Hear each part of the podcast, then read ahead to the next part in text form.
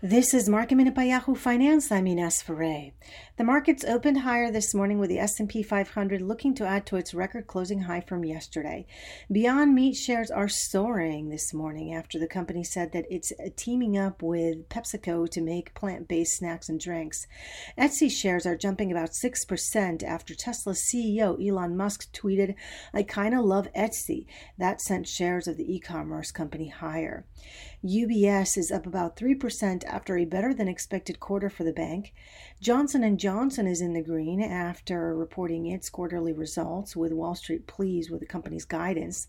GE shares are higher this morning after a better than expected quarter.